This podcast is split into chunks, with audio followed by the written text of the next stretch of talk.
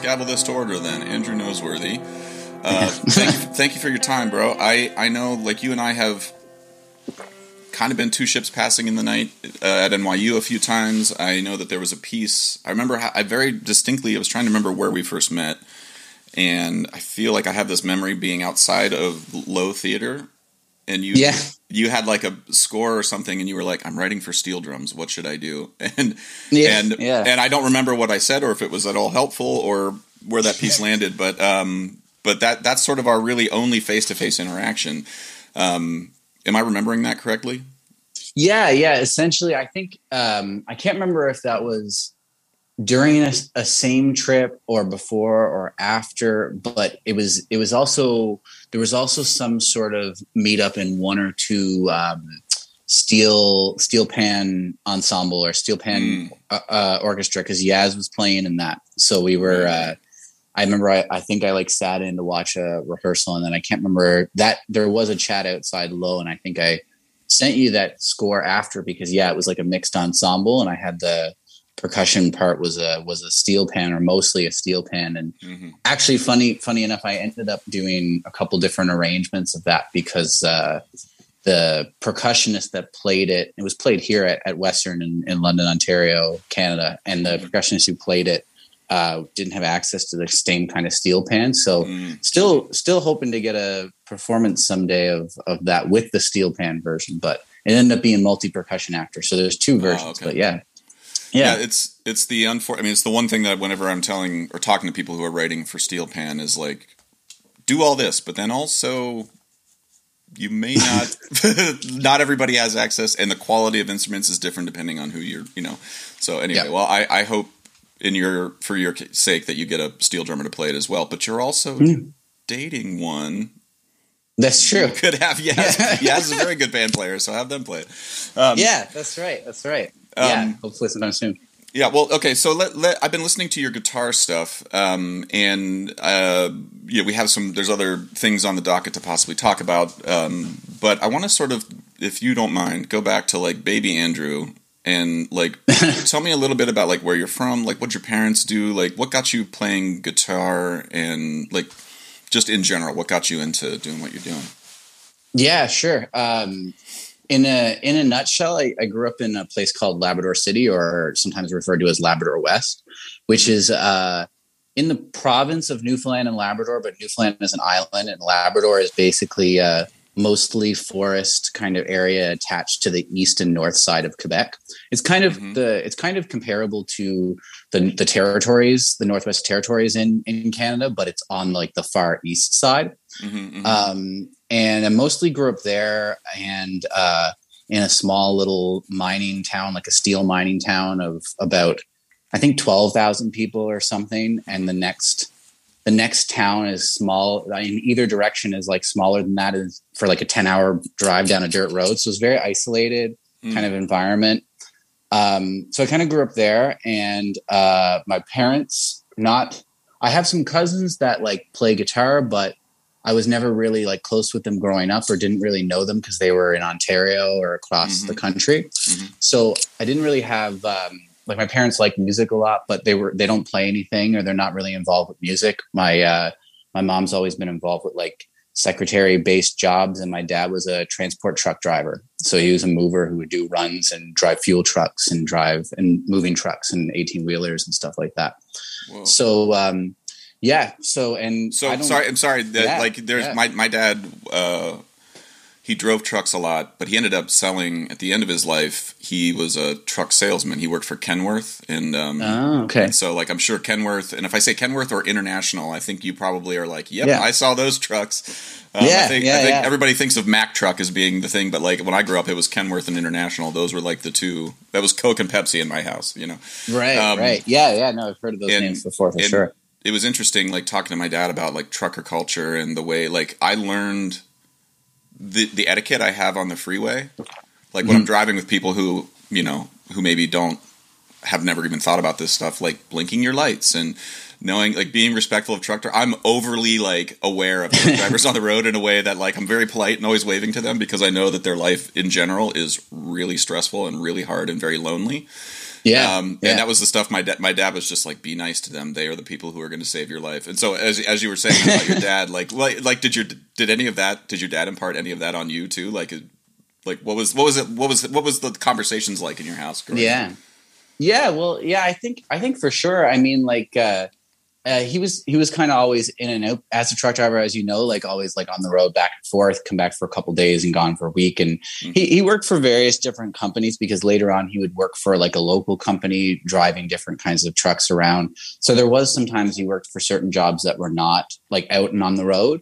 But for I would say for a good two thirds of my my life until I was seventeen or eighteen, he definitely was on the road as a as a mover. And uh I think there there is some of those things that he imparted, but I think it's um, a lot of it I see now more when I'm like older, because I, I feel like I feel like when I was younger, I was very like academically driven. Mm. And now I feel like I, I, like as time has gone on, I'm actually a little bit more like like uh, labor driven to an extent. I don't even know if that really makes sense. Yeah, but explain like, that a little bit. I, what do you, what do you mean by that? I think I know what I mean, you mean, but, but yeah, yeah. Well, I think it's like, like when I was younger, I was really like, um, like really book smart in a lot of ways and not like really like good with my hands and stuff. Like, and, and it's, it kind of transferred over a lot of things. Like I was always interested in like video games and computers as a kid, rather than like cars or like trucks or like things like that, which was, which was interesting in lab because in Labrador, like, everybody owns like a snowmobile. Like you can actually drive snowmobiles on the roads from, mm-hmm. I don't know, December until March. Like snow is, snow is there from October until April or so. Yeah. And it's like not it's, like having a snowmobile is not like a charming luxury. It's no, it's like, like the first time I went to Winnipeg, my friend Julian Pelicano right. was the conductor there. I went to Winnipeg and people are like ice skating to work. And I was yeah. like, oh, yeah, that's, yeah. Cu- that's cute. And I'm like, no, that's their shoes to get to work. You know, like, yeah, I mean, yeah, yeah, it snowed in Ohio when I grew up, but like never for long enough that I needed blades in order to get to school, you know? Yeah, exactly. Yeah. I always tell people like when I was in New York and they would, they would hear I was from Canada, like very rarely did they know of like the place that I was from or know what that's like about. Like really they know Canada as like Toronto and Montreal and maybe Vancouver or something like that. Right. And I feel like a lot of people in the States have like this conception, and it is cold in Canada, and, and they think that like there's snow all year round and it's really cold and it's very like all this kind of stuff. And I feel like they think about those things and then they think like Canada is like Toronto or Montreal, and Toronto and Montreal are not really like that, but where I grew up is like that. So well, it's always kind of Canada, funny, you know, most of Canada is that, I mean, like yeah, the yeah. major metropolitan areas. And, and I may be ignorant on some stuff here, but like are basically on the border with the, with the U S, you know, exactly. All yeah. They're all Southern. But, But Canada's massive, and most yeah. of it is ice and cold, yeah. and you know the, that show yeah. Ice Road Truckers. Like, yeah, it's yeah. As soon as you get into the northern parts yeah. of any province, you start getting into that stuff. So, uh, but on the labor thing, I think that like I was just, I was never just like a, a really kind of like I don't like to get my hands dirty. I guess you know what I mean. Mm-hmm. And it's I don't mean to say like that my dad isn't like a really smart guy, because he is a really smart guy, but he was always you know a, a manual labor kind of worker of some sort. But the funny thing is, is that that like grind mentality is what I ended up like bringing into music to an extent. Mm-hmm. So like. Uh, like once I finally, like once I started getting into music, and like that became really like my life from like thirteen onwards, when I started playing guitar. Basically I just like picked up a guitar because I wanted to start playing like Black Sabbath and stuff. That was really it. It was like I was into like Black Sabbath. There's no shame in that game, man. There's no shame in that game. That was that was it. I was just like learning like Paranoid start to front, basically like that record. So that was that was like that kind of stuff when I started playing guitar when I was like thirteen. I was into all those classic metal bands, and then I started getting into hardcore and melodic death metal, and I was into a lot of prog and later high school and stuff. So there's a whole thing, but I think throughout that whole thing, like I brought this kind of like grind and workers kind of mentality that he had from before, that it was about, you know, like grinding and working hard and putting in like the time to do stuff and putting in like the hours to do things and like mm-hmm. living inside something and like really committing to something, but then also even just like lugging gear and stuff, you know, like, and now I, I find myself almost even like drawn to that. Like, I think when I was even at N Y U, I would end up helping out at the percussion moves afterwards. We might've even crossed paths in that when I was a, yeah. a student there. Cause like I knew a bunch of the percussionists, and I would always just end up like helping them. Cause I'm just, I'm used to lugging amps, and I'm mm-hmm. used to mm-hmm. like the only vehicle I ever owned was a van, and we would pack up to go play like band shows to ten people in teen centers. And, you know, I'm just, I'm used to that kind of stuff, I guess. So it's kind of weird, but yeah, I think, you know, you know, well, that's, I mean, I, you're, there's a lot of bells going off in my head as you're talking too. And, and when you say the word grind, I mean, that's something, uh, how old are you, if you don't mind me asking? No, I'm, it's, uh, I'm thirty. thirty. So I just, I'm forty-two, and there's enough, I'm seeing some sort of like percolations of pushback against the the word grind, or the idea of like, and hustle maybe, I don't even like that mm. word either necessarily, because there's a lot of implications there, but just the yeah. like, you know, if you want to look like Arnold Schwarzenegger, sh- steroids, yes, you could do that too, but, but let's let's cleave those out. But like, there's just a lot of bench presses he's done in his life to get that skill set to the point where he can do it at two a.m. or nine a.m. and he can he knows exactly what muscle, you know. I don't want to be a bodybuilder, but like in music, I'm very aware of like my, the twelve hours a day I practiced in grad school at Yale, like where I wasn't mm-hmm. hanging out with my girlfriend when I wanted to be. Thankfully, she's my wife now. And like, we, we, we survived that time, but yeah. you know, she's a pastor, she's a Lutheran pastor. And I see the same need for the, like, no one is going to tell you to work. Yeah, like, yeah, yeah. You have to, like, she gets up, she has to write her sermon. She has to write a new piece every Sunday and then perform it. And there's a grind to that, where some weeks, some weeks for her go great. Some weeks I can mm-hmm. tell that she's like only seeing three words ahead of what she's written. And I'm like, I know what that feels like. I'm there a yeah. lot, you know, I know that feeling, baby. But then there's other days, weeks where she grinds it out and she's reading it three sentences ahead of where she's at, you know? Yeah. Um, and I'm kind of curious for you, like the line for me where my grind stops, where I'm unwilling, where I know I'm actually grinding, I've met bone and I'm just sort of like grinding down and I'm not actually getting anything back, you know? Um, That's a good way to put it. Yeah. Yeah. That, that line for me has gotten farther and farther away from me, or at least I'm willing to push and push. And I'm kind of curious for you, how have you sort of tracked that line for yourself the older you get? Yeah. Um, I think one of the bigger things I've tried to do over the last couple of years is, Um, I don't know if I've necessarily always been like tracking that line to an extent, mm. but I, I try to like set aside dedicated time where I like don't have to do that, where I can like recharge. So I try to like, I try to like set aside, which I guess is all part of it anyway. But like before, I used to just like, I would sit down, whether it was practicing or like writing or like working on a recording for something or, or whatever it was. And I would just sit down and I would say, okay, I'm just going to do this until I can't, I feel like I can't do it anymore. And I'm just going to like do it. And maybe that'll be a couple hours. Maybe that'll be six hours. Maybe that'll be whatever.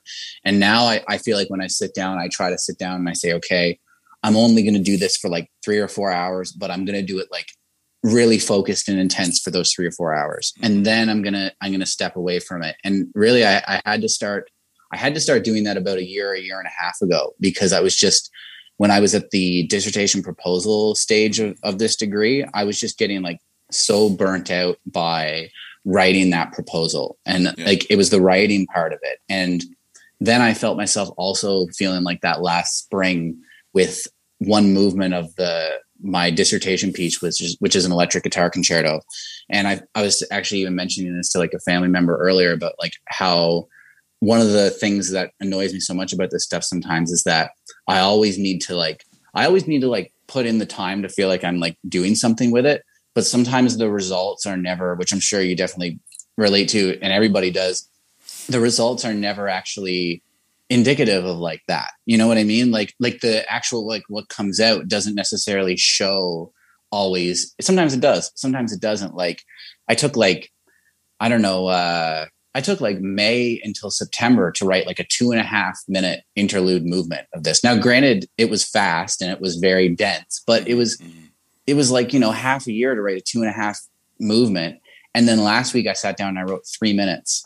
Like, you know what I mean? Like yeah, yeah. of, of something else. So it's like, you know, where, did, so I, I'm just trying to like balance that stuff out. Like I can definitely feel it, but I try to like also like give myself that recharge time and say, okay, if I'm going to do this, I'm just going to focus intensely for that time. Mm-hmm. And then I'm going to step away because the next time I come back at it, it'll, I'll feel good about it. I won't feel exhausted, I guess. I don't know if that makes sense. Yeah, totally. I mean, uh, this is probably like nine or ten years ago at Soci, um, we had um, Martin and Drew from Matmos came down mm-hmm. and, and gave a lecture, and it was And those guys, it's just like drinking out of a fire hose with both of them when they're talking. And it, but they said something. Drew Drew went up because he's like, listen, we're experimenters. Like, and the definition of an experiment is you're doing something for which you the outcome is unknown and mm-hmm. unpredictable. There's just no way you can predict what's about to happen.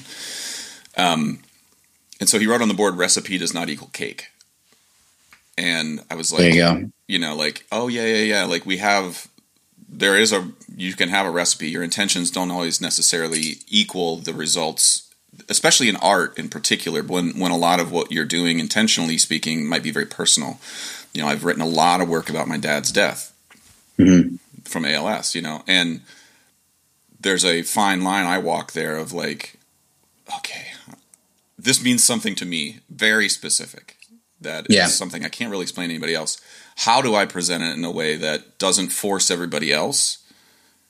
Because nobody else has that particular experience in their life, or somebody might, but like, but then sometimes I want to force everybody. And then, then like, because I want that, and then the results aren't necessary, you know, and, but yeah, yeah, you know, but I think just to sort of encourage you along that path a little bit, like if I've done ten versions of a piece about my dad, I would say one of them worked. Right. Right. You know, yeah. one of them worked really in the way that I unintentionally wanted them to work, you know, like, yeah, yeah. And so there yeah. was just nine abject failures in front of people, you know, that, yeah. that took me to get to that one. And so like, as you're writing, like, what are some failures for you? Like when I say failure, I don't mean like something happened and so you're never going to do it again, but what's something where maybe your, your recipe was like, yeah, got this recipe. And then you put the cake out there and everybody's like, why'd you make a carrot cake? And you're like, bitch, I made a spice cake. like, like what, like, is there any moment for you where you had that experience and, and that really sort of had made you tease out a little bit of how you craft something? Yeah. Yeah. I mean, I think like, uh, I'm trying to think of, of a, of a really good example of that. And I feel like, I feel like most of the examples of that are always kind of time dependent of when I kind of come back to them or things like that. Mm. And, and I've had a lot of, I feel like, I sometimes I feel like very fortunate that I stick with something or that I don't like give up on something, because I feel like I feel like that was like that with uh, maybe this is a good example because I've had a couple other pieces like this. But like I wrote this between my undergrad and my, my master's, I wrote this really weird uh, synth concerto. So I, I wrote this really weird, like, uh, you know, like those uh, Korg Monotrons, those little oh, micro yeah, yeah. synthesizers. Yeah. I just saw Fong Tran gave a, a show at Brooklyn Bowl the other night, and it's it was mind blowing. But he he was using yeah, those, oh, yeah, yeah, yeah, exactly. And we and me and Fong talked about it a lot because when I lived in New York, we were we were roommates actually, oh, wow. and we met before there, and we went to we did N Y U at the same time, studied with Michael, et cetera, right? Mm-hmm. So we've talked about a lot of those things. But yeah, right before I. I right before I submitted my master's applications, I wrote this three movement, fifteen minute, really weird Korg Monotron concerto.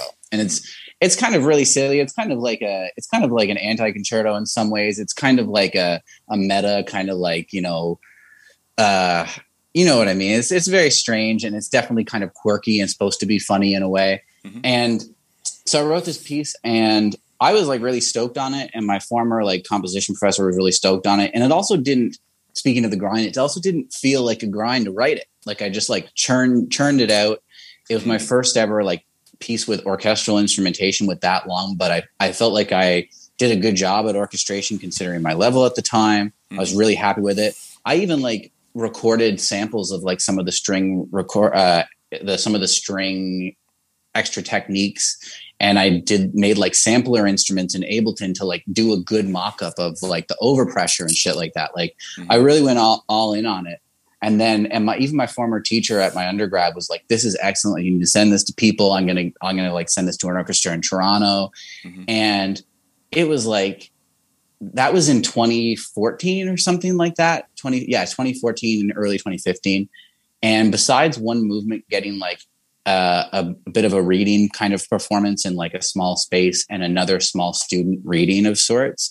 That piece didn't really get a decent performance until like twenty nineteen. And a lot of people really like made fun of it, which is really hilarious. Like I had a lesson with this one guy who said like, why are you doing this? Like, and this is like not like some conservative guy. This was like an electroacoustic, like very, very experimental, like, composer who worked with Max and did all sorts of different stuff. And he was like, you know, no one's going to play this. Like, he's like, if you, if the Toronto Symphony Orchestra programmed this, people would walk out and want their, their money back. Like, mm-hmm. this is so silly. And, and like, I remember I sent it to like multiple calls and multiple things and, and got nothing in cold call with it. And then, so I thought, I was like, well, you know, like, maybe it was like kind of a stupid idea. Like, I had fun with it. Mm-hmm. I even put it on like master's applications, and like the folks at M S M listened to like a little bit of it and then like shut it off in the interview. And we were like, anyway, it was just like nobody, nobody like really yeah, yeah. cared for it. But then the funny thing was, is that, so I felt like the piece was a bit of a, a failure. And then in the summer of twenty nineteen, the Canadian National Youth Orchestra had an open up, had an opening in one of their like student reading things that they had a call for. And an email got shot around and said, hey, do you have anything to throw into this? And I was like, they're not going to do this, but what the hell? Like, I'll throw it in. And then I get a call. It's like, yeah, we're going to read it next week and we're going to play it. And these are all like elite caliber, like, uh, like late high school, early undergraduate kids, but they like, they played it and they like nailed it. And I got a good recording of it. And they were all like really stoked on it. Like, I remember multiple players like coming up to me after and being like, this is so fun. Like, I love this piece. Like, thank you for writing this. And the conductor was like, beautiful colors and all this kind of stuff. And I'm like, man, I wrote this like five years ago. You know, like, so I don't know. I don't know if that's a good example of like a failure, I guess. But like, I think I definitely felt like that piece was kind of this weird, underappreciated. Like, like I wrote this thing. I thought it was this. Everybody else thought it was something else. So, you know, sometimes maybe I, right people just need to come across it, right? Well, I think it's a good example of, like, yeah, it's like sometimes stuff just needs to sit in the fridge and grow mold a little bit. Yeah, yeah. Get a little patina on it so that, you know, it's, I, I wish people, I wish the way music was digested by people was more calculable, and we could just be like, oh, this piece will, well, this piece will take three years for people to really understand it or whatever. But also it just yeah. takes the right person, A, to be pushing it, you, and then B, somebody just to take a chance and be like, yeah, sure, we'll program this, you know. And yeah, yeah. and that decision may have been that the person who decided to program it may have thought for three seconds about it and been like, yeah, yeah. We, just, we just need a spot to fill on the show. Like, and that's the only investment they have in Andrew Noseworthy's music. Yeah. But if what it did was result in this thing, anyway, I, it's a good example of not just throwing anything away. John Cage, I mean, we had dinner at Merce Cunningham's um, in the loft where he and Cage lived together, and he was telling us stories. I was like, tell me, like, what's the thing I need to know about John Cage that nobody else knows? yeah. He's, he's like, he sat at the dinner table, chain smoked cigarettes, and wrote music all night. Yeah. Every, every night. And he threw it away every night. You know, I was like, what? He's like, yeah, it's like ninety-five percent of John Cage's output is in a landfill in New Jersey. Wow. And so now maybe that's not a good example of not throwing anything away, because he threw a bunch of shit away. Yeah. But but I think it's a good example of like, oh, wow, like it, the grind. John yeah. Cage was approaching composing the same way your dad and my dad thought about selling trucks or driving trucks, you know, like, yeah. And I think that sort of um, the mystique we put around the process, around the grind, around a certain composer, whether it be John Cage or, or Caroline Shaw or Yaz or whoever, mm-hmm. like this idea that there's some like finger of God touches you and you have the muse and everything pours mm-hmm. out of your pen. I don't know anybody for whom that's the case. It's not the case for yeah. Lang. It's not the case for I Steve really Reich. Don't identify it's not with the, that like, at all. It's not the case for anybody. Anybody you look, Joan Tower, like it doesn't matter who it is. Like there's a grind that they're all doing and, and, and making, I mean, I remember being, being at Soci and Steve, we played a piece of Steve's uh, dance variations, and it doesn't mm-hmm. get played very often. It's kind of a weird orchestration, like pianos, xylophones. And Steve was at Soci and he, we, he played it and he stopped and he's like, I gotta say, I hate this piece. yeah. And he's like, I always have. And he's like, you guys, thank you for doing it. You've actually convinced me that there's like something in there. And he's like, I still don't think it's a great piece, but like, so if Steve is having that moment, mm-hmm. you know, so should you, and so should everybody else. And just like yeah. leaning into that, I think is good. So I, I would say that's a really great example of something that, in terms of a process, you just never know. Um, I mean, yeah, I think yeah, yeah. I, I think of so many. The, one of the first live shows I saw in New York was Tristan Parrish, mm-hmm. and he was at the at Tonic, this club. I don't even know if it's there anymore, but he sat down, he plugged in the C D of the one-bit music, plugged mm-hmm. it into a guitar amp, pressed play, and sat on a drum set and played along with it. what in the fuck am I watching right now? Yeah. you know, I'm yeah, like yeah. from a cornfield. I just graduated from Yale and I'm like, New York City. And this kid is like, along with one bit music, you know. And now we're at this point where Tristan's being commissioned by the Met and by, you know, MoMA, and he's putting up these massive, but it's like, that's from Tonic. Yeah. Like those yeah. huge walls of speakers Tristan's using now, like that's all from Tonic. Like that's from him sitting down and plugging in a C D into a guitar amp, you know? And, yeah, yeah. and so like, yeah, it took fifteen or twenty years to get to that, but mm-hmm, mm-hmm. it's no different. I, yeah, I really like, I really appreciate that, that kind of thing too. And like seeing those kinds of through lines and sorts, like, Uh, I was having this conversation with with um, with actually Fong and uh, Aaron Santian and and uh, Adam Cuthbert recently about how like like it's really weird to like, and it's kind of hard to see it in like real time sometimes too. Like it's kind of um, because like I like the stuff that Fong is is doing on like his new album that's coming out, uh, which I mastered by the way. Mm-hmm. It just like was so so nice to like. It, it felt like even though I was only like mastering it and even though I was like, it's like not my music and I wasn't like collaborating necessarily on it on this creative quote unquote level. Like when I heard the music, I was just like, man, I was like, this is so cool to hear. Cause I remember like, you know, I remember like going out for drinks with you in like twenty fifteen and talking about like the stuff that like you wanted to do. And I mean, this is only like a six year period. We're not even talking like fifteen, twenty or, or something like that. And it's so, it's so nice to see that kind of like, that kind of like those aspirations that, you know, like you talk about need to gestate and grind and then you like get to. And I feel the same thing with Adam, with the different projects that they're doing with like the different kinds of identities and the different kinds of almost like um, avatars with different projects uh, and really expanding like the modular synth stuff that both them and Fong are doing. Mm-hmm. Aaron is the same deal, deal, like touring with her band and writing these like feedbacky guitar pieces and like things like that. Like, And I, and sometimes it's also even hard to see in yourself. Like I was like saying, like, you know, like everybody's like accomplishing these things and whatever. And like, yeah, I'm writing like these pieces and I'm doing these things, but all I can focus on is like, I'm laser focused on like just finishing this degree and getting out. Yeah. And I feel like I'm like stuck in this like, l- like feedback loop during this degree, which I hear is everybody's experience with PhDs. Right. And I'm just like, and then I was thinking about the other day, cause I was commissioned by like Tim, you know, Tim Brady.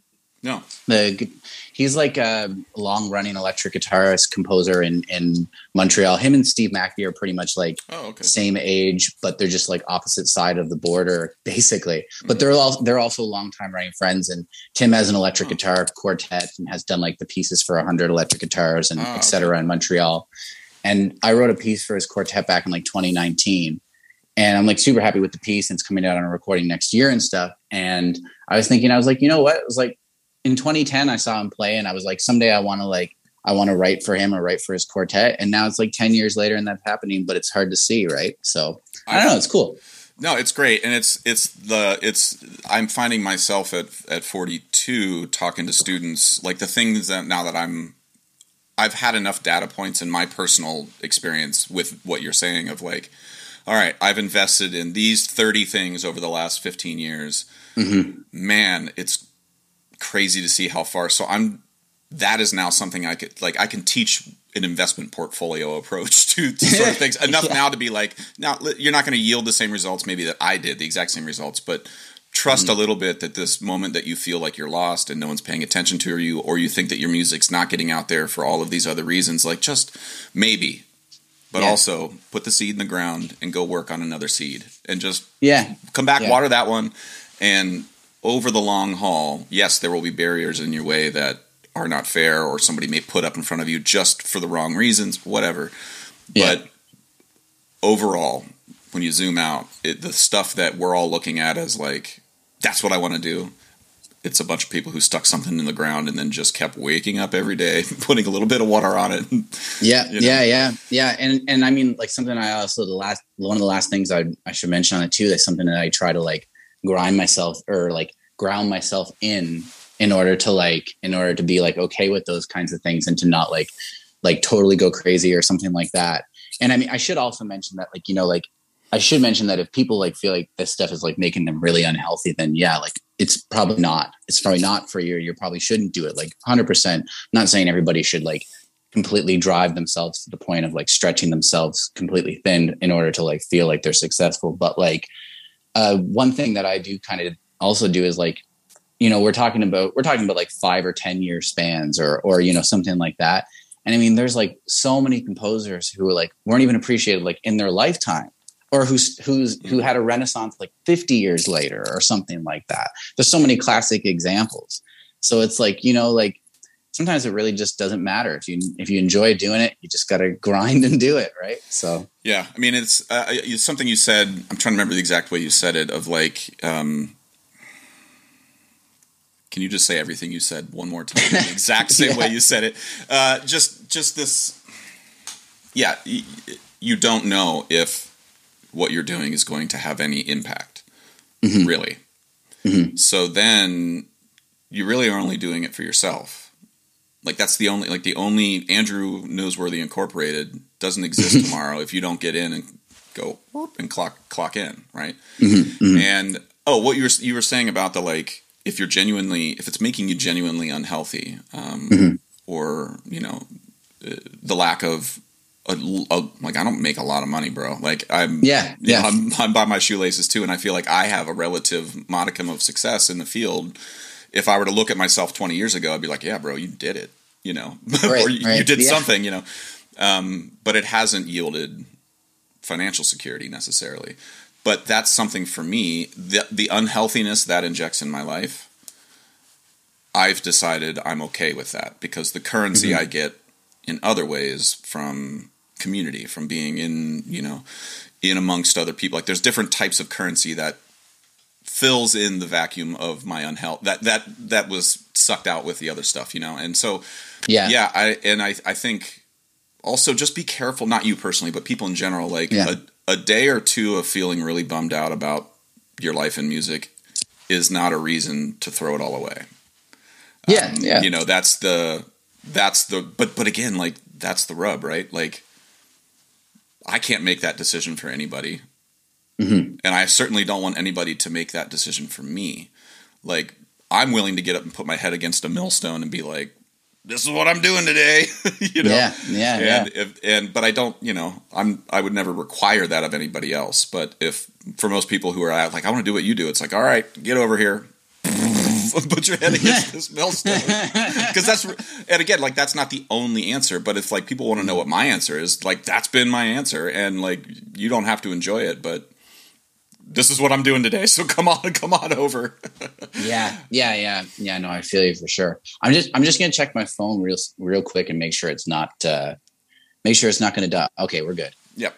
Um, it's well, totally let, good. Just to make ask, sure it doesn't die. Me. Let me ask you here in the, in the time remaining. Oh, oops. Sure. Sorry. I just knocked my keyboard off. Um, two questions. um, what, what I was listening to Micro Locking two mm-hmm. and, uh, of all the stuff you sent me, that one, uh, like really triggered me to think a lot about the guitarists in my life that I've worked mm-hmm. with um, and that I've admired a lot. Fred Frith is a guitar player. I mean, you know Fred or know of Fred. Mm-hmm. Teaches mm-hmm. at, I don't know if he still teaches at most colleges or if he's retired now, but so worked with him early on. Like my second year in the group, we commissioned a piece of his called Small Time. That was for percussion mm-hmm. ensemble, and there were some guitars in it that we were strumming, acoustic guitars. And um, but that was my first time learning really of Fred's music and, and sort of digging into that. Um, and there's a solo album. The cover is completely white, and I can't remember the name of the album. But like, yeah, I remember listening I mean, to that, and watching some videos of him like with chains and the guitars and all this stuff, and, I, and he kind of just tore my brain open. And plus, he's like snarky British guy who like made fun of me because I drank Diet Coke at breakfast. Like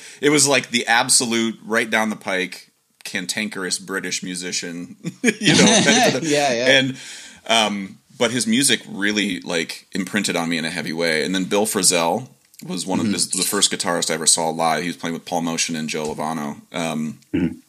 and then Gray McMurray, um, who I don't know if you've ever crossed paths with Gray at all. Um, I've never crossed paths with him, but I love that record that he did with y'all. So I think that's like a really beautiful record. And the stuff that he did with does, I don't know if he still does it with Caleb Burns. Um, he has a mm. duo um, that's a lot of ambient, and he would probably slap me for using the word ambient, but like, yeah. It's really beautiful and spacious and just like everything was recorded in a cistern, like that sort of vibe. And it's, anyway, just like, so for you, those are like, those were the things that were coming to my head as you were playing, but I don't want to assume yeah. that those were influences for you. Like what, mm. when you are, what imprinted on you as a guitarist, I guess, like who were the guitar players that sort of let you know that you could do what you're doing? Yeah. Yeah. Uh, I should, I should also mention before I start that too, that, or before I start saying anything, that that piece is, um, which I, I, I can't remember if I mentioned to you or not, that, that piece is actually, even though I have a bunch of guitar music and I'm currently writing an electric guitar concerto, that piece is a piece I commissioned from an Iranian Canadian composer named Saman Shahi, right? Mm-hmm. But the interesting thing, or, or big reason why I sent that along with some other like pieces of mine, is that that piece was really cool to, to do with him because it was very much a back and forth collaboration of sorts. Mm-hmm. Like I won't, I won't claim the composer title on it necessarily or anything like that, but we got a, a grant to do some really extensive, like, bi-weekly for like two months workshopping on that piece. Mm. And um, so in a lot of ways, it's really written with like a lot of the things that I like to do in, in mind, like the Digitech whammy stuff. Mm-hmm. Uh, the it's re- uh, the use of the, the Earthquaker Devices Rainbow Machine pedal is like one of my favorite pedals I use on like so much stuff. Mm. And he really wrote like extensively to use that. So it was nice because in a way it feels like it's very much like a back and forth collaboration, even though he was the one who made the score, let's say, or something like that, you know? Mm. But to, to answer your question, I mean, I think it's really like gradually changed over time. One, one big pillar that I always come back to is pretty much anybody who's ever been involved with any King Crimson project. Mm. So like, like a lot of, there's a lot of bands that I've kind of come back to, or I was into when I was in high school and then I got out of and blah, blah, blah.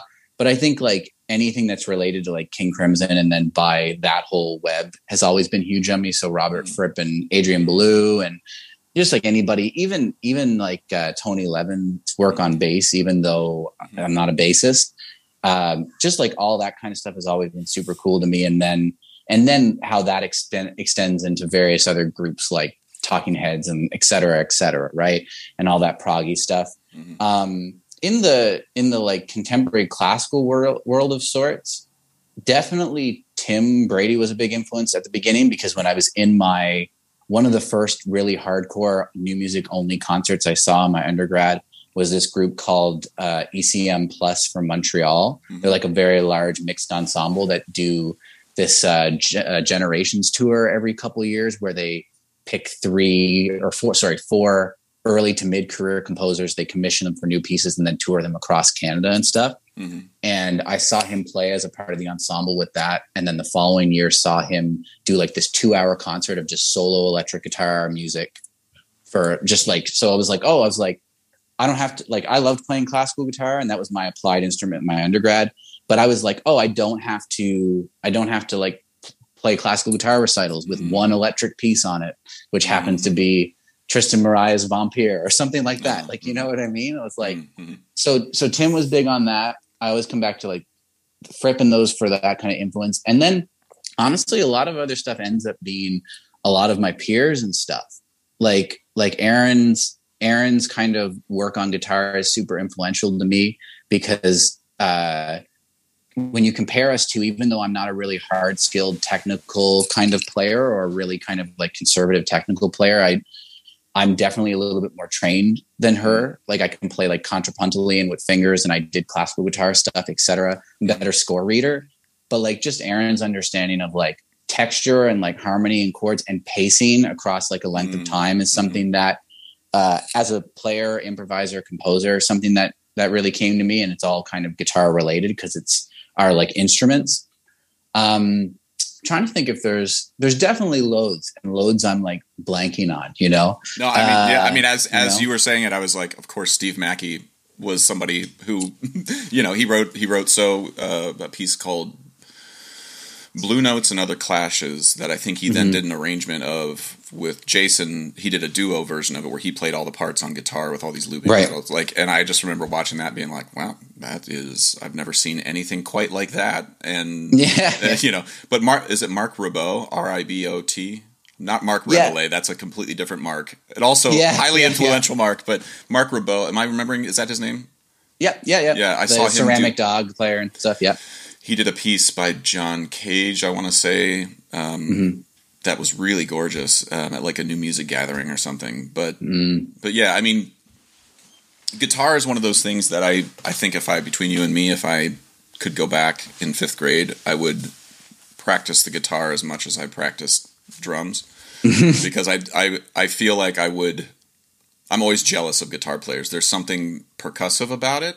Like you're yeah. holding, you're holding a drum and, you know, but it's also a drum that can play beautiful chords, and my snare drum and drum set cannot do that. Maybe that's yeah. why I gravitated yeah. towards steel drums, because it's like the closest I could get to a guitar. But, um, no, man, I, I totally, I totally click on that. And I mean, like, uh, and it's actually funny you'd say that, because I always feel that, that kind of way with, with percussion or drums to an extent. Like I always wish I had like learned classical percussion or, or had, had a music program in high school kind of in general that would, that would support of that to an extent, and like played percussion, like concert band and stuff. Like I always kind of wish I'd gone to that, because like I've always been, both as a composer and a player and everything like that, I've always been a really rhythmically uh, drawn, like drawn to rhythmic things, drawn to polyrhythmic things, drawn to like, like that was really my big draw to like prog rock and like mathcore and math rock mm-hmm. and all that kind of thing, was the weird rhythms and like those kinds of things, you know? And like,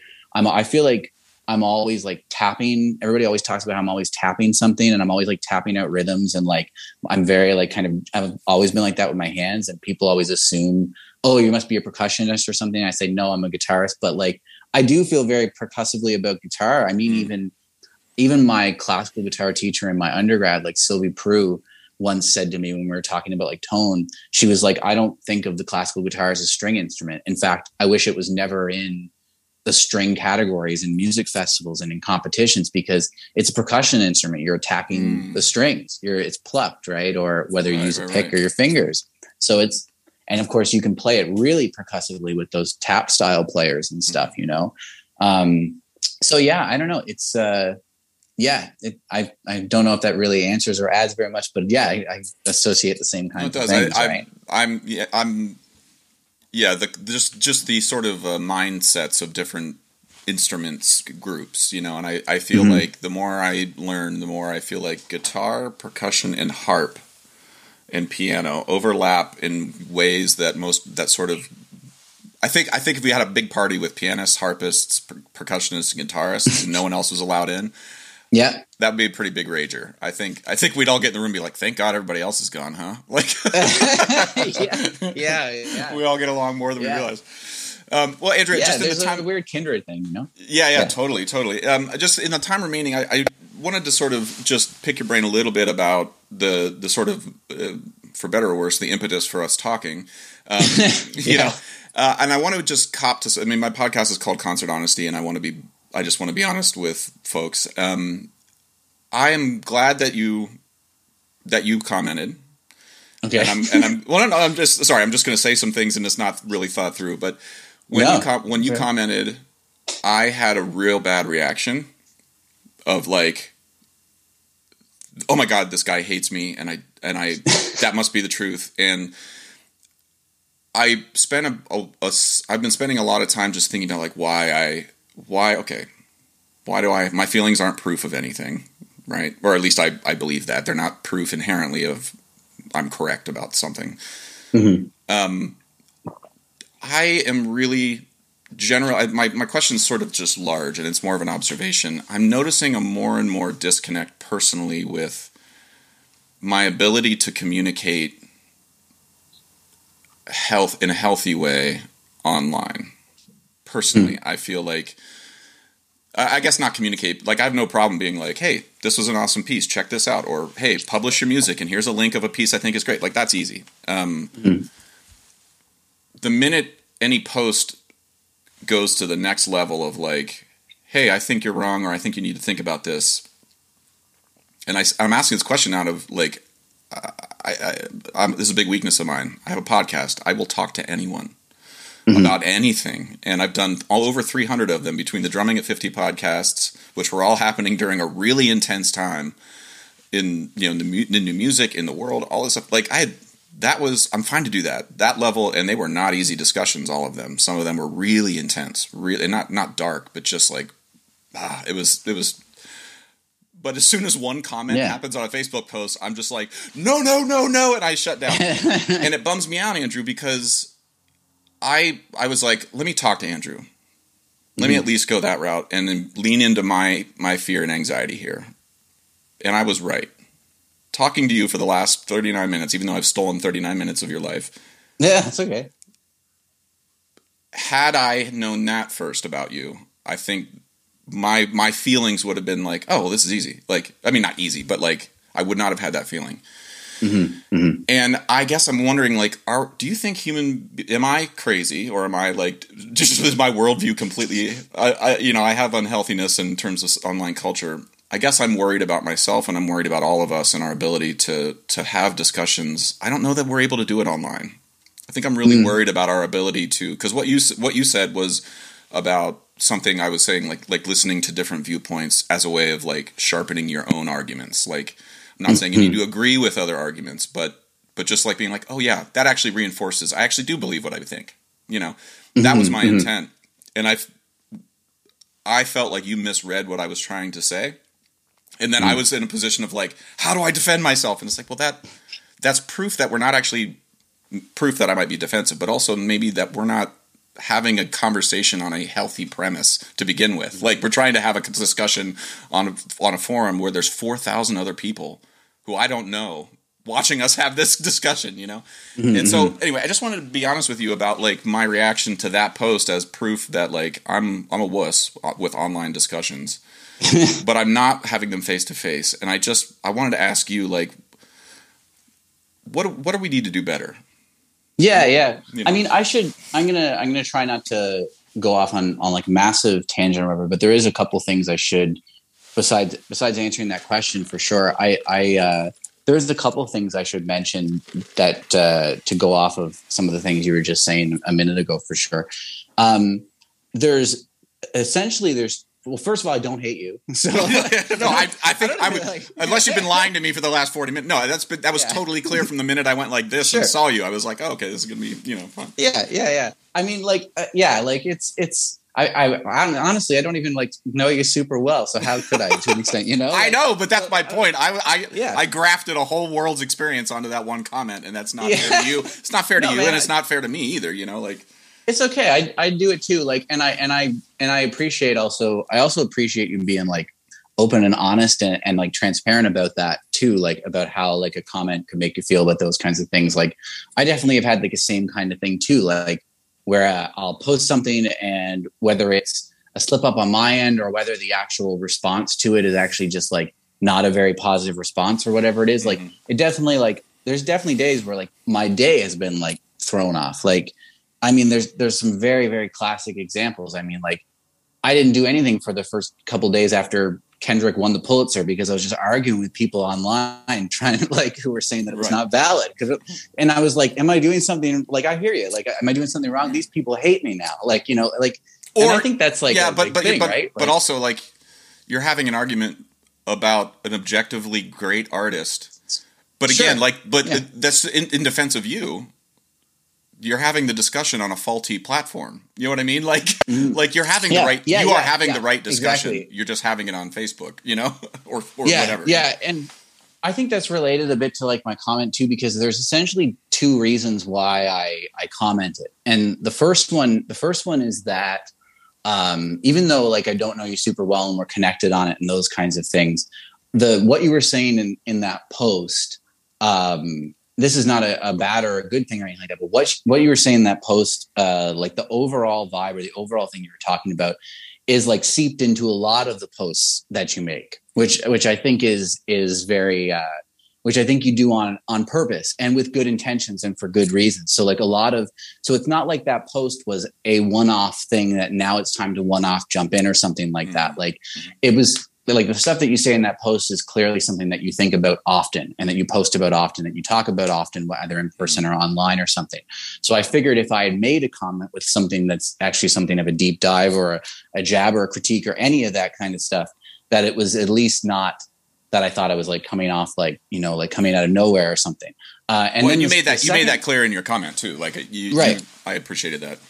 Yeah. And, and the second reason is, is actually related to all the things that we were talking about at the beginning the beginning of this conversation is that I also felt, I also felt knowing a little bit about your background and a little bit about what you're involved with and, and about the people that you work with and, and where you come from. And I mean, I didn't know that your, your dad was involved with trucks either, but I do know that you came from a small, more rural based, like not a very like diverse place like New York would be or something like that as well, you know, like, or let's say something more conservative leaning or something like that, let's say.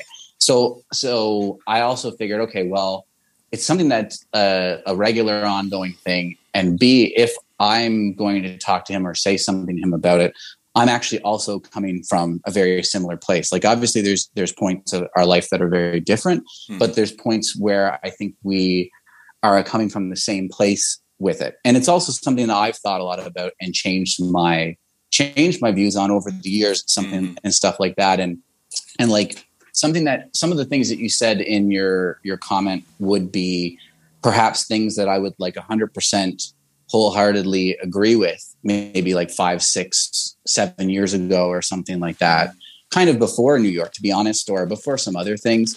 I just, I just feel like, and I definitely agree with you. Like Facebook is like a faulty, a faulty platform. And I think that's maybe one of the biggest issues with the post and why I, I posted something back that was like a critique, let's let's say, even if it come ac- came across a little bit more jabbing, was that was that you know like the it's a faulty platform because the what you said was framed in a very kind of blanket overall kind how do I put this in a very blanket or an overall kind of thing, and you don't have like the, you don't really have the space to like explain every little detail or every little place that you're coming from or every, like, you don't have the space to, to say all that kind of stuff. So it is a faulty platform because I know that you're coming from like a positive place and you're doing that. And, but when you say some things like that, they can be taken in like the wrong way because, because of the platform is definitely one, one big part of it, you know? So I think it was mostly just like, the absolutism, because like fundamentally, like I said in the post, I agree with, with what you're saying. Like fundamentally, I think, yeah, like listening to other people that do not have the same opinion as you can help you to grow and, and can can often very much or very often sharpen your viewpoints, especially like sometimes, especially with extreme things. I had this, I had this conversation a lot with one of my like oldest friends. Like there's only the four or five people that I still talk to from lab. Uh, from Labrador, and one of them I've had this conversation with X number of times, mm-hmm. and the the I just think, at least in my opinion, and from the opinion that a lot of people I've talked to, especially people of of any kind of marginalized identity, be it queer or trans or a person of color or any of that kind of, or even just class, even just like any kind of class related inequity, um, the people that I've had conversations with those things. It's just not as easy to make those overall or general statements, even if they, at least in my opinion, even if they're fundamentally positive or they're fundamentally what we should be doing. Because I think there's a big difference between, say, let's say taking a lesson with somebody whose music is completely different than yours, who has completely different musical objectives uh, or something like that, let's say, or, or arguing with, not arguing, but, or discussing like tastes in like movies or something like that. You know what I mean? Like, mm-hmm. and I think definitely when I hear like extreme points of view on things like, like politics, it definitely sharpens my idea or things like that, you know? But I just feel like you and I, especially like you and I as, as white cis, especially straight passing men, it's like, we're in a privileged position where we can, where we can kind of parse those things. But there's a lot of people that are not in privileged positions who can't parse those things because a lot of people don't want, like, people shouldn't have to listen to somebody who doesn't think they have the right to exist. Do you know what I mean? Like, I, I know that's I, an I, extreme case. I know yeah, that's I would, an extreme case, but I don't disagree. You know? with, I don't disagree with you. I mean, I think there's, I mean, there are balls and strikes. There are conversations that I will and will not have if I can perceive that. If I can read the room enough to this, per- that the intentions of what this person, where this person's coming from, aren't genuine. Um, mm. I do take issue a little bit with the not with the idea that I'm in a position of privilege, but the idea that, and, and again, this is coming from my my experiences interfacing with the like the Caribbean Pan community, specifically in Brooklyn. That's where the most my the most that's the place where I where I am in the minority on mm-hmm. a regular basis in my life, where I'm I'm hyper aware of my race more than anywhere else. More than, of course, more than in so percussion or in any other part of my life, right? Um, I think it's made me actually, uh, and, and also in terms of class, like, you know, relatives I have who are, you know, addicted to heroin mm-hmm. because of mm-hmm. the opioid crisis and because of a physical disability that they have had their whole life. And like, in discussions with them too, the stuff that I've come away with in those has been less of feeling like, oh, I need to do this for them because they can't. Mm-hmm. And more of a like, wow, everybody thinks these people are weak and lazy and stupid and can't, you know, what I'm speaking specifically about the stereotypes I was raised about, the black mm-hmm. community, for example. They're mm-hmm. late to everything. They're lazy, like all these things, you know. And as soon as I'm in that community, I'm aware of, oh, like, oh, laziness is absolutely not the reason. There's other reasons that I still am not one hundred percent sure of, that I'm I'm learning about, but that's something of like, oh, wow, I can't look at this. You know, anyway, so it's it's made it increasingly difficult for me to sort of disempower a community by not having an expectation that I can have a discussion with, you know, Kendall Williams or somebody about Ben Shapiro, for example. Yeah. Like, yeah, yeah. You know, the, the, the, the premise behind the, the reason, the podcast that I, and I didn't post it be out of fear, to be quite honest, because I was worried about what people are going to say. Um, I have Sirius satellite radio. And so I'm just like, and I drive five hours a day. And so I have a lot of time to listen. And sometimes what keeps me awake and keeps me from wrecking my car is talk radio. Mm-hmm. Just because it's the only thing that keeps me like, I could smoke cigarettes or I could listen to Rush Limbaugh, you know? Right, and, yeah, yeah, yeah. And I listen to it and it horrifies me ninety-nine percent of the time. But then at the end of one Ben, Ben Shapiro podcast, he's like, my next podcast will be with Neil deGrasse Tyson. We'll talk, we're going to talk about religion. Neil is not mm-hmm. an atheist, but he's also an astrophysicist who has very strong views on where religion and science. And Ben Shapiro is, is an Orthodox Jew who has very strong feelings on Judaism, right? And I was like, wait a minute. He's talking to Neil deGrasse Tyson, who I adore, who's one of the smartest people on the planet, runs the Hayden Planetarium in New York City. I would kill to have him on my podcast. Mm-hmm. All right. And that was a moment, Andrew, for me where I was like, no. Uh-oh. Like, I have, I just lost Neil deGrasse Tyson to the dark side, you know? It's, yeah, I was yeah. really bummed, to be honest. Like, like how the fuck could Neil do that? Yeah. Then I li- then I listened, and I got to tell you, it was. And my wife's a Lutheran pastor, so we talk about religion a lot.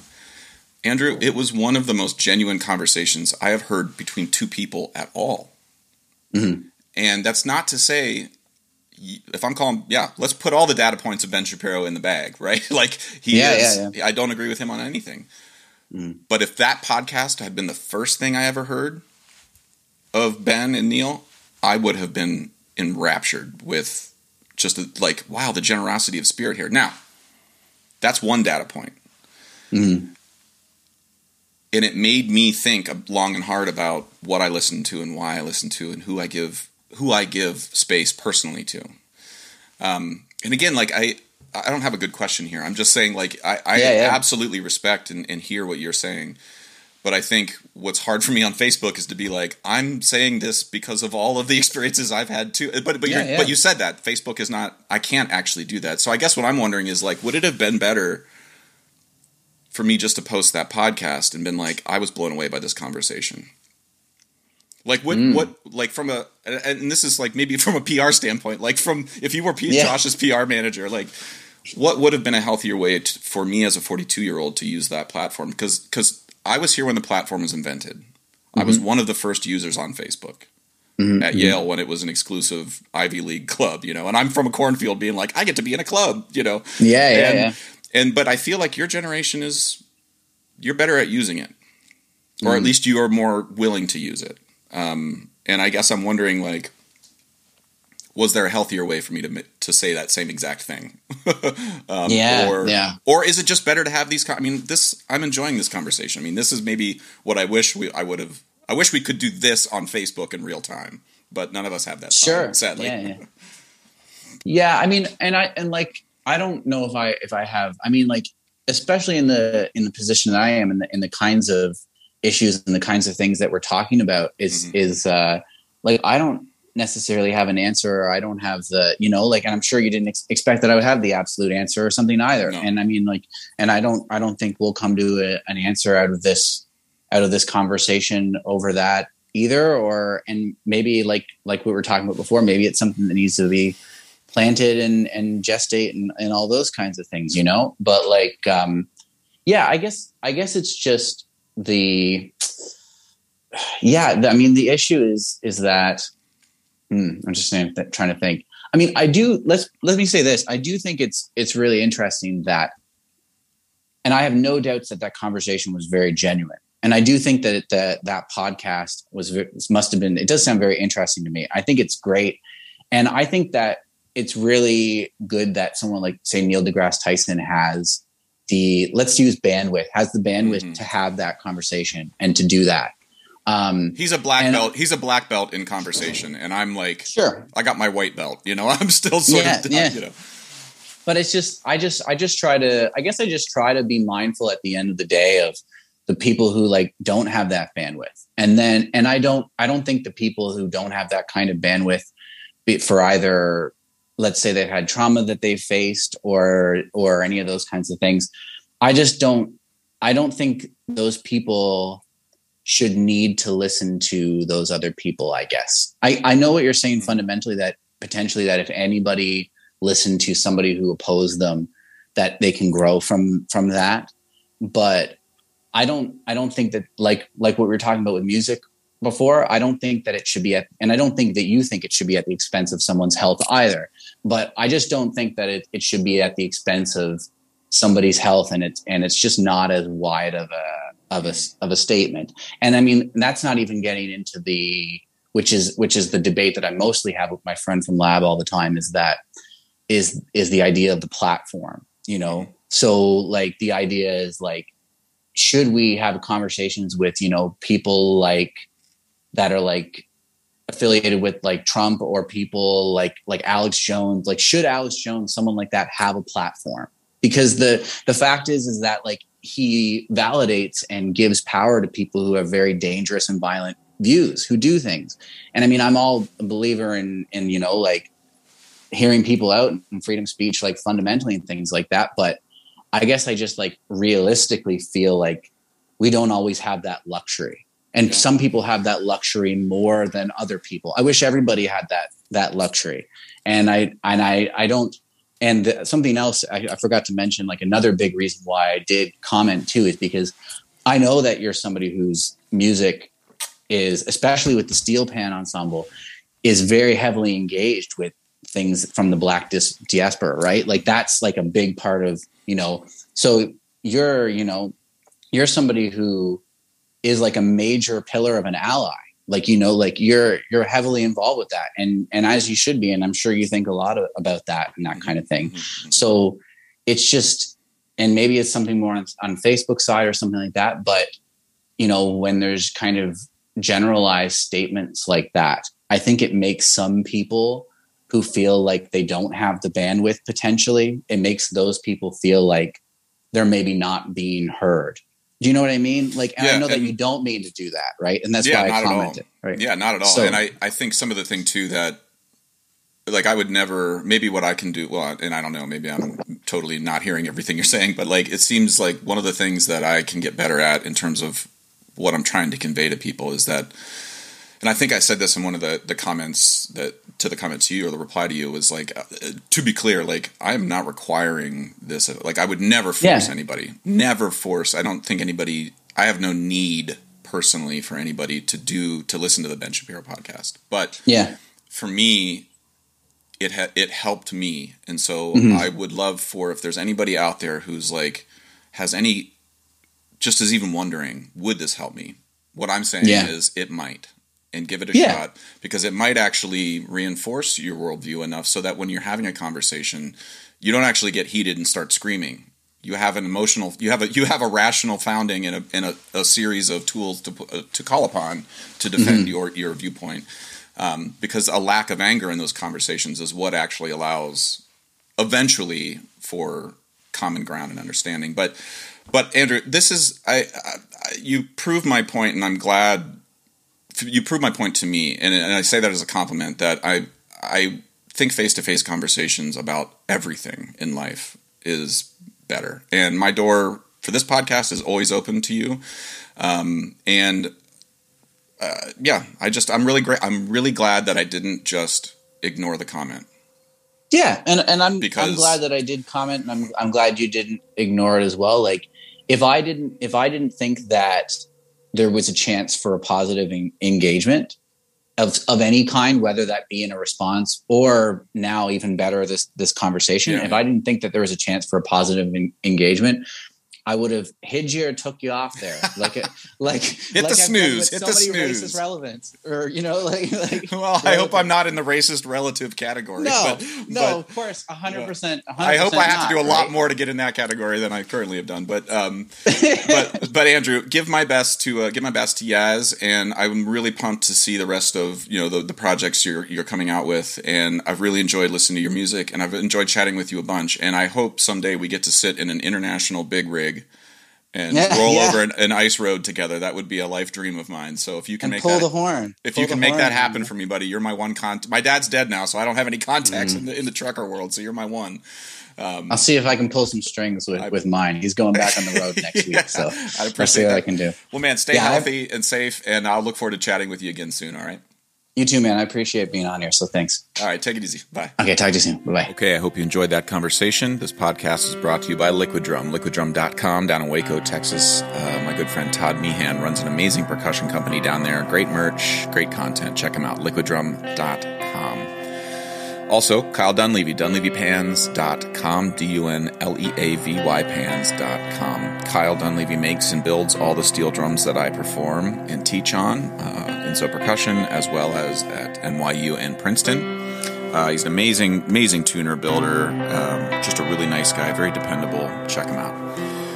If you are interested at all in steel pan advocacy, uh, want to learn more about the goings-on uh, in pan in Brooklyn, check out pan in motion dot com. My good friend Kendall Williams, uh, Jerry Guy, Trisha Guy, and uh, Arisha John run an amazing organization called pan in motion dot com. Check them out.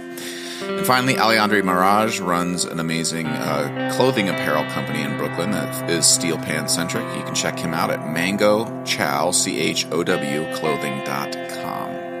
I own a bunch of his shirts. They're amazing, very stylish, uh, beautiful, beautifully made. Check him out, mango chow clothing dot com. Okay, hope you're well. Talk to you soon. Bye.